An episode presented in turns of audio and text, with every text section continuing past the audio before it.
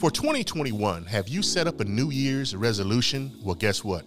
I haven't. I've done that so many times again before, and it never worked out. I learned a new way to set up a new resolution, and that resolution is to let God lead and guide me throughout the rest of my life. As a matter of fact, in Romans chapter 12, 2, it says, Be not conformed to the patterns of this world, but be ye transformed by the renewing of your mind, that you may prove what is that good and perfect and acceptable will of God for your life. Instead of setting up a New Year's resolution, guys, go ahead and be led by the Holy Spirit for the rest of your life and have a happy and prosperous new year, and God bless.